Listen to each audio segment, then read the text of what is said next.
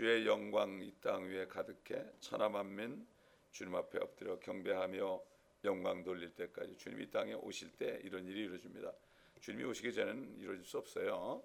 그렇기 때문에 이게 다 옛날 사람들이 이것도 1990, 1922년 아, 1922년에 어떤 분이 만든 찬송인데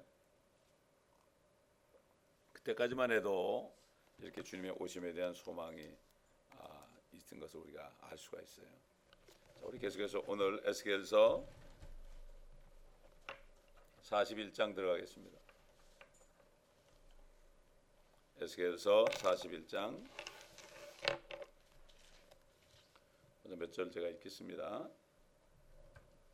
그 후 그가 나를 성전으로 데려와서 기둥들을 재니 이편 너비가 6규빗이요 저편 너비가 6규빗이라 그것은 성막의 너비와 같더라.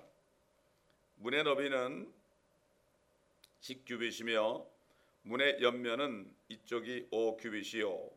저쪽도 5규빗이더라. 그가 그 길이를 재니 40규빗이요. 그 너비도 20규빗이더라.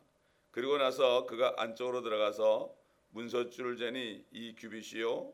문은 6규빗이며 그 문의 너비는 7규빗이더라 그리하여 그가 성전 앞에서 그 길이를 재니 20규빗이요 그 너비가 20규빗이더라 그가 내게 말하기를 이것이 지성소라 하더라 그러니까 이제는 그 기름에 보듯이 이 성전 요게 성전이죠. 요게 재단이고요. 재단. 요 재단은 전체 성전의 딱 중간에 있습니다. 딱 중간에 있죠. 아, 그리고 여기 보니까 이 그것은 성막의 너비와 같더라. 성막의 너비 옛날 하나님께서 모세에게 하늘에 있는 그 모양대로 모형을 만들었죠. 아, 그 성막입니다. 그 성막과 같더라. 아, 이렇게 했죠. 결국은 이 성전이 회파되고 회파됐지만 그러나 결국 주님이 오시면 이제는 영원한 성전이 됩니다. 아, 그렇기 때문에 이것은 아무도 아무도 이건 회파할 수 없죠. 우리 다니엘 다니엘서 2장 보겠습니다. 유대인들을 전도할 때 다니엘서 2장을 가지고 전도하는데 그들이 깜짝 놀라죠.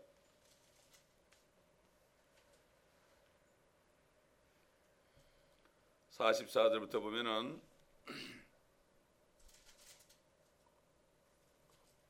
이들 왕들의 때에 하늘, 하늘의 하나님께서 결코 멸망하지 않는 한 왕국을 세우시니 그 왕국은 다른 백성에게 넘겨지지 않을 것이요.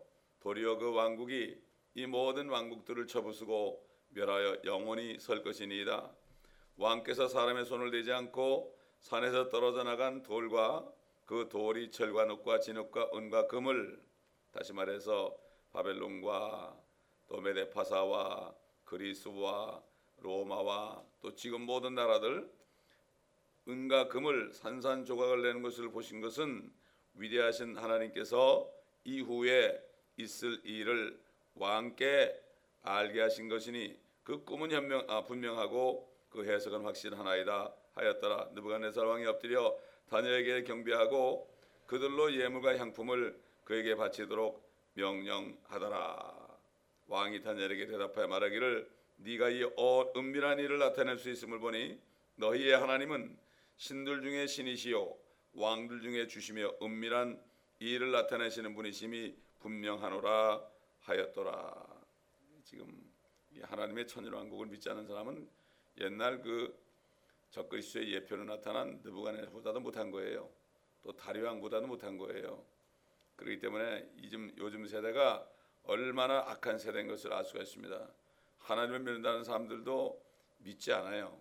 옛날 바리새인들이 예수님이 사람의 몸으로 오셨지만 믿지 않은 것처럼 똑같습니다. 지금 그때 초림한 예수를 안 믿는 거나 재림하실 예수를 안 믿는 거나 바로 그 사람들은 아, 크리스찬들이 아니고 바리새인이나 사두개인이나 서기관들이지 이름만 바꿨을 뿐입니다.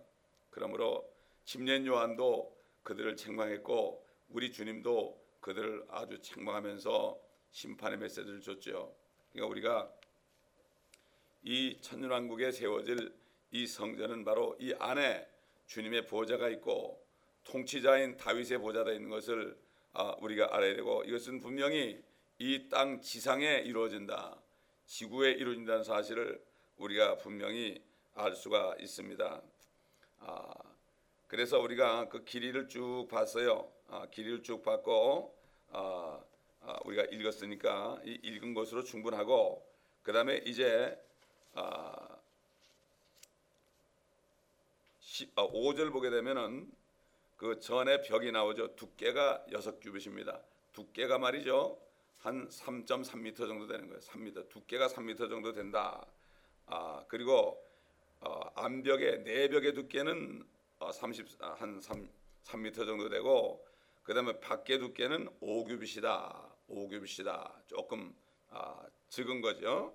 근데 그 주위 사면에 방이 있다. 그렇죠? 방이 이렇게 쭉 있죠. 이렇게 쭉 돌아가면서 이 동쪽에는 없습니다. 방이 쭉 있죠. 방이 엄청나게 많습니다. 아, 그래서 실질적으로 그 아, 6절 보면은 겹방은 3층이며 겹방 위에 겹방이 있어 30개가 정해하더라. 그 방들은 사면에 겹방들을 향한 전의 벽 안으로 들어가 있으니 그것들이 단단히 붙어 있고 전의 벽에는 붙어 있지 않더라. 그러니까 결국 30개가 쫙 둘러 있단 말이죠. 30개가 쭉 둘러 있는데 나중에 가 보면은 그게 3층으로 되어 있어요. 3층으로 되어 있으니까 몇 개입니까? 방이 90개입니다. 90개. 겹방 위에 겹방이 있다 이렇게 얘기했죠. 3층으로 되었다 이렇게 돼 있죠.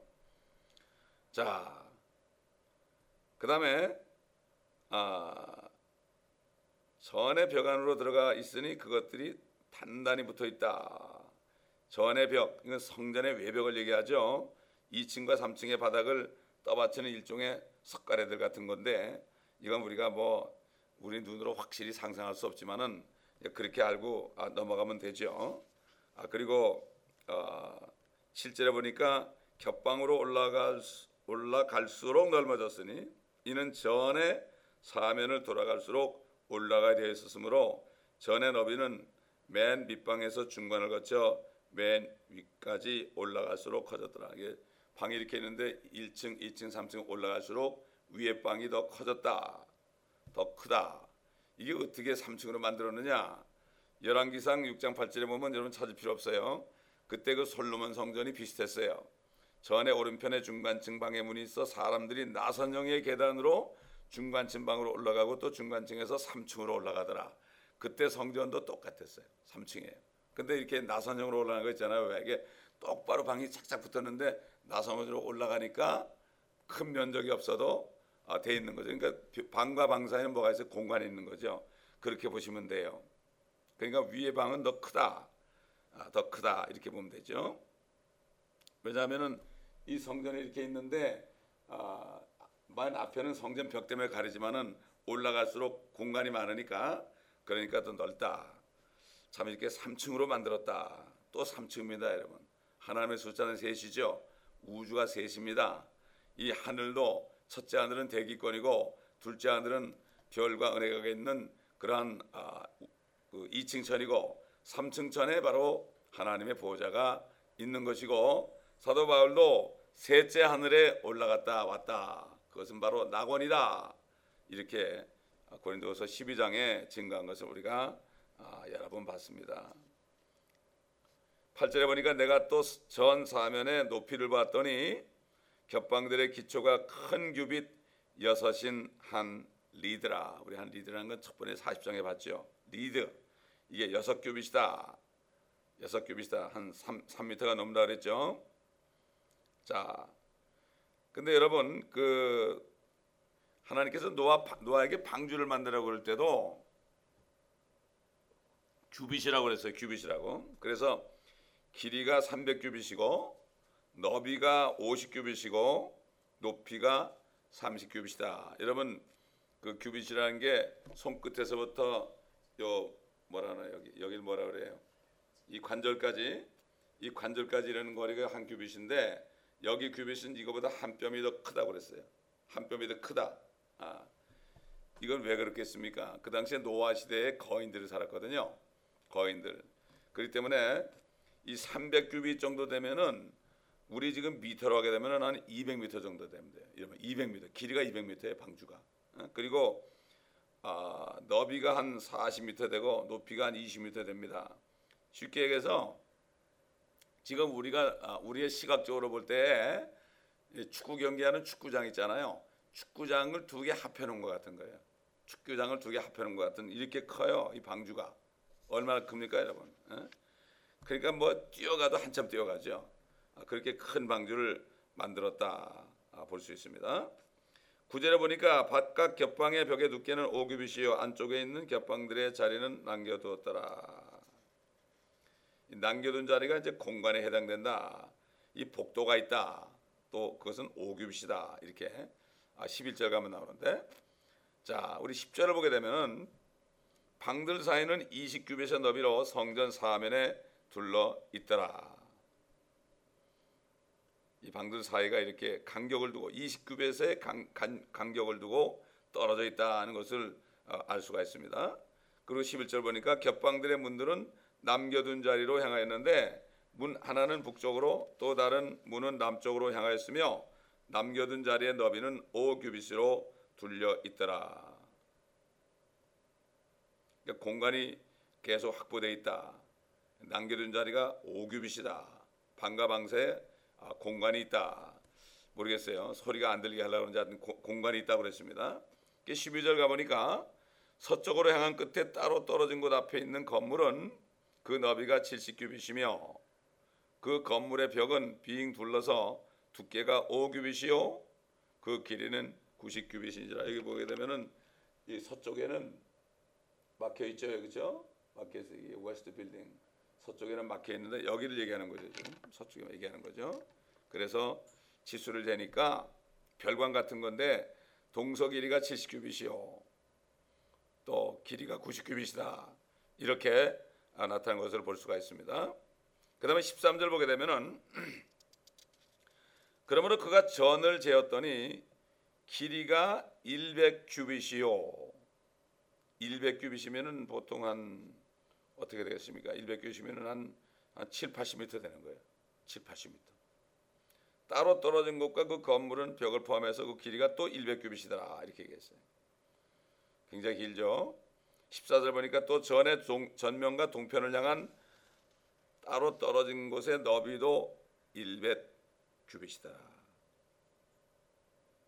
성전 앞뜰의 너비가 100규빗이고 길이 또한 100규빗이 100규빗이 그렇기 때문에 이게 정방향이죠. 정방 완전 정방향이죠. 그렇죠? 정방향 우리 새 예루살렘도 아, 정방향이라고 성경에 나타나죠. 가로 세로 높이가 1만 2천 스타디온이죠. 1,500마일 정도 된다 이렇게 말씀했죠.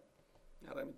근데 이, 이 성전은 솔로몬 성전은 금이 666 달란트가 들어갔거든요. 금이 그렇게 많이 들어갔어요. 근데 여기서 어, 천연왕국의 성전은 어, 떤 있는 건 얘기 안 하네 아직까지. 지나가 봐야겠지만 아직까지 그런 얘기는 없지만 우리 새 예루살렘도 이 모든 너비와 두께가 다 있지, 있고 그 재료가 다 있잖아요. 길은 정금이고 그렇죠. 벽은 벽옥이고 아, 이런 식으로 뭐 기초석은 열두 기초석이고 이렇게 있지만은 여기서는 아직 아마 틀림없이 엄청날 겁니다. 지금 예루살렘 성전이 지어질 곳에 뭐가 있습니까? 이슬람 모스크가 있거든요. 그 모스크가 보면은 위에 도움에 보면 황금색이 난다. 황금색이 나죠. 그거 이제 없어집니다. 이제 거기다 주님이 세우실 거예요. 거기다가. 왜냐하면 이방인의 때가 끝날 때까지 예루살렘은 이방인들에게 짓밟히기 때문에 그 말씀대로 이루어진 거죠. 자, 15절 보니까 그가 그 뒤에 있는 바로 떨어진 곳을 향한 건물의 길이와 이편과 저편에 있는 난간들을 재니 안쪽 성전과 뜰의 현관을 포함해서 또 100규빗이더라. 이게 성전 본건물을 지칭하는지 분명치 않지만은 아, 안쪽 선정과 뜰의 현관이라는 이 말을 볼 때 성전 건물을 아, 말하는 것을 우리가 알 수가 있죠. 다 치수가 다 나옵니다 이렇게. 자 그다음에 16절을 보세요. 16절.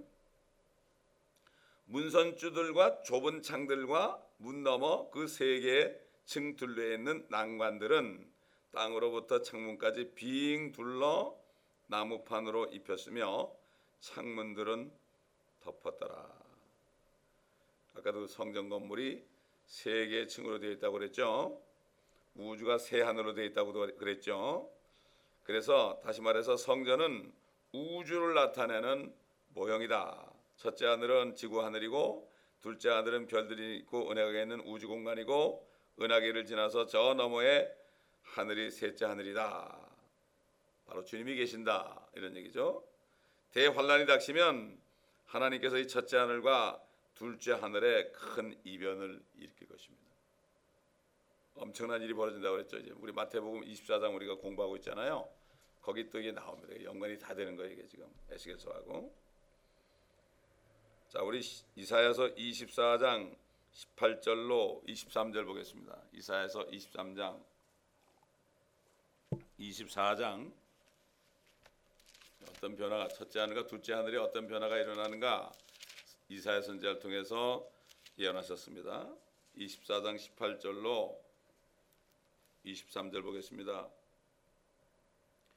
두려움의 소리로부터 도망친 자는 함정에 빠질 것이며 또 함정 가운데에서 올라온 자는 올매 걸리리니 이는 높이 있는 창문들이 열리고 땅의 기초들이 흔들림이라 땅이 완전히 헐리고 땅이 깨끗이 해체되며 땅이 심하게 움직였도다 땅이 술 취한 사람같이 비틀거리며 오두막같이 흔들거리고 죄악이 그 위에 무겁게 되리니 그것이 떨어져서 다시 일어나지 못하리라 그날에 주께서 높은 곳에 있는 높은 자들의 군대와 사단의 정사와 정사와 권세는 마귀의 군대죠.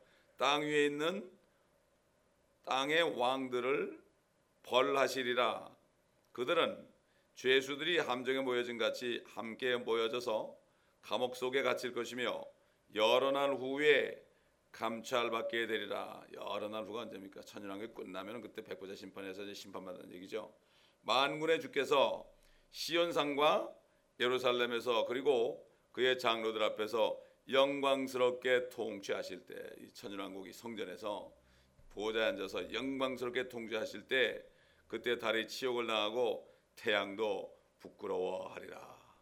이 결국은 아, 어떤 큰 변화가 아, 천연왕국이 이루어졌을 때 큰 변화가 이룰 것을 여기에 말씀하고 아, 있는 것이죠. 자, 18절 보겠습니다. 본문 18절. 그 나무판에는 그룹들과 종려나무가 새겨졌으며 한 종려나무가 그룹과 그룹 사이에 있고 그룹은 두 얼굴을 가졌으며 그룹들이 이렇게 나무판에 조각이 되어 있다고 그랬죠. 그리고 종려나무가 그룹들 사이에 새겨져 있다. 달리 말하면 종려나무들 사이에 사이사이에 그룹들이 새겨져 있다 이렇게 말할 수 있죠. 이 종려나무 승리를 얘기하죠. 거룩한 장소임을 얘기하죠. 주님이 오신 것을 얘기하죠. 19절 가보니까 사람의 얼굴은 이쪽에 있는 종려나무를 향해 있고 젊은 사자의 얼굴은 저쪽 종려나무들 나무를 향해 있으며 그 나무판은 모든 전의 사면 둘레를 둘렀더라. 이 얼굴이 두 얼굴이에요. 하늘에 있는 얼굴은 내 얼굴인데 여기는 두 얼굴이에요. 하나는 사람의 얼굴이고 또 하나는 사자의 얼굴이다. 그래서 서로 반대편 종려나무를 향하고 있다 이렇게 말씀하고 있고 원래 그룹들은 독수리의 얼굴과 소의 얼굴이 있었죠. 아, 그런데 여기서는 사람의 얼굴과 사자의 얼굴 두 개만 갖고 있는 것으로 나타나는데 아, 이것은 천년왕국을 통치하게 될 예수 그리스도를 일컬어 유다 지파 사자인 다윗의 뿌리다. 아, 다윗의 뿌리라고 말씀한 것과 관련이 있죠. 주님은 유다 지파의 사자고 또 사람의 모습으로 오셨죠. 아, 이것을 나타내는 거죠. 종려나무는 구약에서 의인을 어, 의인을 얘기하기도 하고 또는 의에 비유하게 되죠. 그래서 시편 92편 12절 보면은 의인은 종려나무 같이 번성하며 그래서 의인은 종려나무 같이 번성하며 여러분 종려나무 보세요. 안 흔들리죠. 태풍이 불어도 그거는 휘긴 휘어도 절대 안, 안 부러집니다. 뿌리가 보면은 꼭 금방 부러질 것 같은데 안 부러져요. 그렇죠? 얼마나 단단합니까 이게? 얼마나 높이 올라갑니까? 참 희한한 거예요. 예. 이 종려나무는 이런 점에서 예수 그리스도를 예표하기도 하고 예수 그리스도를 믿는 성도들을 예표하기도 합니다. 주님께서 예루살렘에 입성하실 때는 많은 무리가 종려나무 가지를 손에 들고 호산나 부르면서 주님을 맞이했죠. 이것은 앞으로 주님이 재림하실 때 이 동편문으로 동편문으로 들어오실 것을 미리 얘기하는 거죠. 미리 그때 보여준 거예요. 근데 그 바리새인들은 몰랐어요. 아 저들이 너무 시끄럽다고 그랬죠. 그러니까 아, 저들이 입을 닫으면 돌들이 소리질 것이다. 근데 바리새인들은 뭔지 몰라. 이걸 보면서 주님이 이 땅에 오실 걸 몰랐단 말이죠.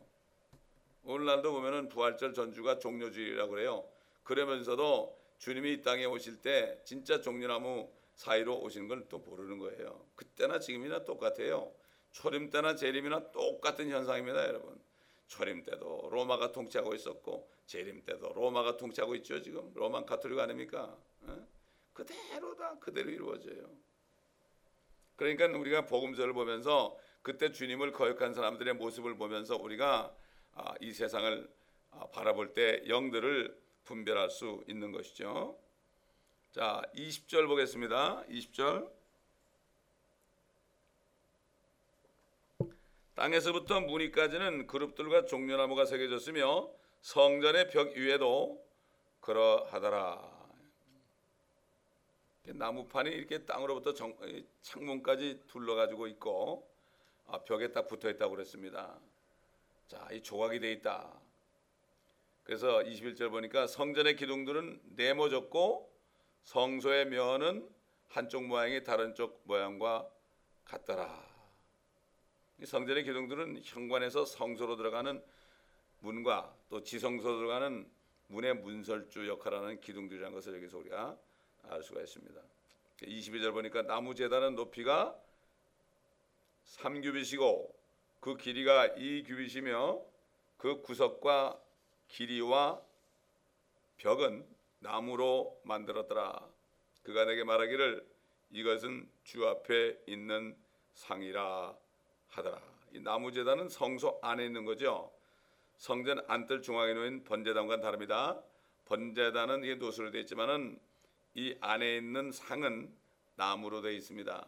옛날 성막에 그 있던 상은 아카시아 나무로 되어 있습니다. 전부 아카시아 나무야. 그리고 금으로 입혔었죠. 금으로 입혔었죠. 그 위에 그 진설병 그 빵을 놨죠. 12개를 놨었죠.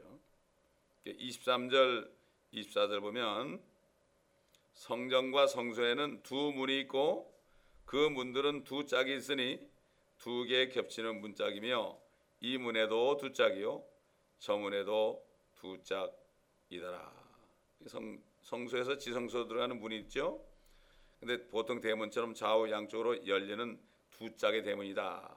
그 한 짝이 또 둘로 접힐 수 있도록 된 문이고 그러니까 문짝수로 말하면 한 대문의 문짝이 모두 네 짝인 것이다. 이게 접힌다 이렇게 돼 있어요.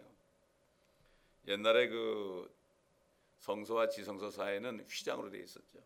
그 휘장은 더 이상 없죠. 주님의 육체가 갈라졌기 때문에. 25절 보니까 성전의 문들 위에는 그룹들과 종려나무들이 새겨져 있는데 마치 벽에 새겨진 것과 같더라. 바깥 현관의 전면 위에는 두꺼운 널판지가 있더라. 두꺼운 널판지는 일종의 디딤 디딤판 같은 거죠. 예, 널판지가 있더라. 디디는 거죠. 발을 디디는 거. 그다음에 26절 마지막 절 보니까 현관의 양 양면 이편과 저편에는 좁은 창문들과 정려나무들이 있고 전의 겹방들 위에는 두꺼운 널판지가 있더라. 현관의 양면에 좁은 창문들이 또 있다. 이것을 봐서 양쪽 현관은 벽으로 막혀 있는 게 분명하고 양쪽 벽면에 조각이 아닌 실제 종려, 종려나무들이 있다. 여기 지금 말씀하고 있죠. 겹방들 바닥 위에는 두꺼운 또 널판지가 깔려 있다. 자, 이렇게 오늘 41장을 하고 더 이상 안 나가겠습니다, 여러분. 더 이상 안 나가겠어요. 이제 또 내일 또 42장을 하겠습니다. 이게 42장 지나면 또 이제 아, 또, 또 하나님의 또 신비로운 말씀들이 또 전개됩니다. 그리고 이게 다 끝나게 되면은 이, 이 말씀이 이 성전의 지수를 재고 다 끝나게 되면은 여기서 우리가 아 이게 실질적으로 세워질 성전이구나 하는 것을 알게 되고 거기에서 물이 나오는 것도 실질적으로 지상에 성, 어, 지상에 바로 세워지는 성전 밑에서 나온다. 왜 그렇습니까? 주님이 바로 생수의 근원 아닙니까? 그렇죠. 그렇기 때문에 주님께서 나를 믿는 자는 그 배에서 생수의 강이 흘러나리다. 말씀한 것처럼 생수는 진짜 살아있는 물입니다, 여러분. 살아있는 물이 가게 되면 어떻게 돼요? 죽은 물이 살아납니다. 죽은 자가 먹으면 살아납니다. 이게 바로 생수예요. 이게 실제 일어나는 거예요. 어?